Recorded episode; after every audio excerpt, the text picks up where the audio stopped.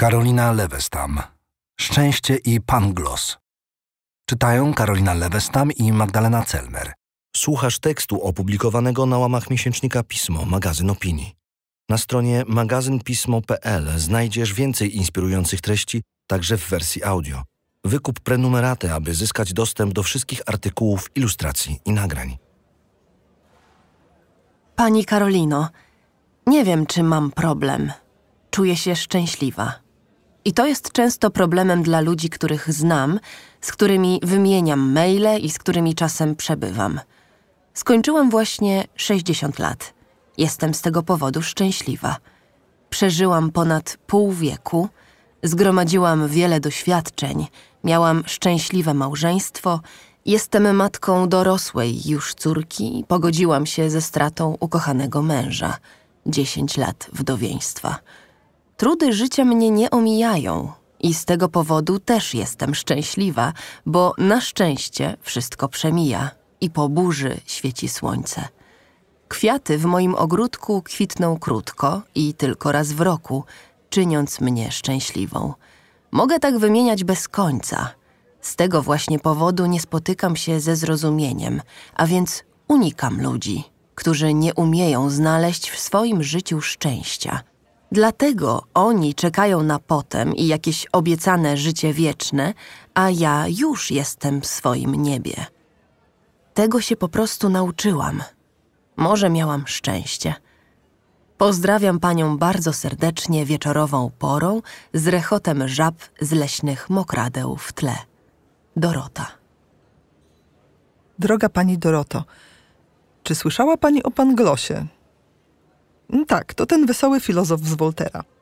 Otóż Pangloss, i tu zaczyna się cytat z Kandyda, przerywany dalej częstym moim komentarzem dla wygody słuchacza i jasności, mówionym trochę większym szeptem.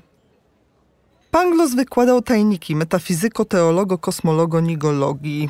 Dowodził wprost cudownie, że nie ma skutku bez przyczyny i że na tym najlepszym z możliwych światów nic nie może być inaczej. A ponieważ wszystko istnieje dla jakiegoś celu, wszystko z konieczności musi istnieć dla najlepszego celu. Dość duży skok logiczny ma tu miejsce w wykonaniu drugiego Panglosa, zupełnie jakby mówić, że istnieją koty, w związku z czym muszą istnieć wyłącznie najlepsze koty. Zważcie dobrze, iż nosy są stworzone do okularów, dlatego mamy okulary. Nie będę komentować tego żałosnego zastosowania rozumowania teleologicznego do kwestii biologiczno-ewolucyjnych, jestem bowiem litościwa. Nogi są wyraźnie stworzone po to, aby były obute, dlatego mamy obuwie. Tutaj też zmilczę, chociaż aż mnie nosi i zaczynam myśleć, że facjata Panglosa była wyraźnie stworzona do spotkania się z piąchą, co jednocześnie wyraża moją frustrację jego filozofią i korzysta z jej założeń w celu poniżenia go. Świnie są po to, aby je zjadać, dlatego mamy wieprzowinę przez cały rok. Świnie byłyby niezwykle zaskoczone takim obrotem metafizyki. Jeśli usłyszawszy to zjadłyby Panglosa, należałoby im przyklasnąć. Z tego wynika, iż ci, którzy twierdzili, że wszystko jest dobre, powiedzieli głupstwo, trzeba było rzec, że wszystko jest najlepsze. Koniec cytatu, dzięki Bogu. Przytaczam tu, niedosłownie, fragment o Panglosie, pani Doroto, wraz z kąśliwym komentarzem, bo myślę sobie, że niewiele jest w naszej kulturze miejsc dla takich, co nie dość, że są szczęśliwi, to się jeszcze ze swoim szczęściem nie kryją. Jest takich miejsc dokładnie trzy. I żadne nie wydaje się atrakcyjne. Jeden możliwy szczęściarz to właśnie Panglos, czyli ktoś, kogo podejrzewa się o błąd myślenia i związaną z nim pewną hipokryzją. Ideologia go tak mocno trzyma w swoich szponach, że nie chce spojrzeć na fakty. Pangloss wyznaje optymizm, więc twierdzi, że jest fajnie, ale mógłby być na przykład marksistą w czasach komunizmu, który publicznie twierdzi, że za nic nie chciałby mieszkać na zepsutym zachodzie. Drugi szczęściarz to Kandyd, jego uczeń, czyli ktoś, komu przypisujemy błędy charakteru i poznania. Naiwność, niemożność dostrzeżenia cierpień i zła w oku. Kandyd jest zadowolony z życia głównie dlatego, że niewiele z niego rozumie. Trzecim możliwym szczęściarzem jest ktoś niemoralny.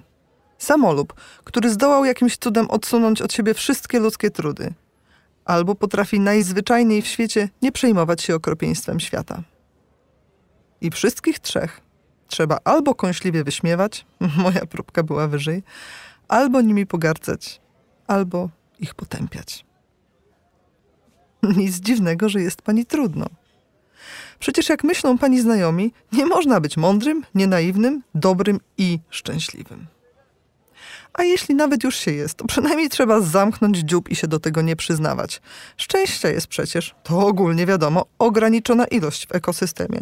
Co pani ma, tego nie mam ja, więc epatując swoim szczęściem, wytyka mi pani moje nieszczęście i sankcjonuje szczęściową niesprawiedliwość. Ale powiem pani coś w sekrecie. Ja też jestem, bywam szczęśliwa. Wedle mojej metafizyko-teologo-kosmologo-nigologii lasy są po to, żeby po nich chodzić. Jeziora po to, żeby się w nich kąpać. A dzieci mają okrągłe głowy wyłącznie w celu głaskania. Ptaki są zrobione po to, żeby pięknie śpiewać i zaiwaniać stadnie po melancholijnym szarym niebie. Córki są po to, żeby stawały się pięknie dorosłe, a mężowie po to, żeby o nich pamiętać, nawet jak ich zabraknie. Żaby zostały zaś stworzone po to, żeby rechotać dla pani Doroty, ale o tym cicho, o tym sza. Jeśli ktoś nas zapyta, to wszystko jest straszne i, i smutne. I do niczego. Ja pani nie wydam, a pani mnie, dobra? W końcu K i pani Dorota zostały zrobione przede wszystkim w celu wzajemnego zaufania. Tekst ukazał się w 63. numerze miesięcznika Pismo, magazyn opinii. Czytały Karolina Lewestam i Magdalena Celmer.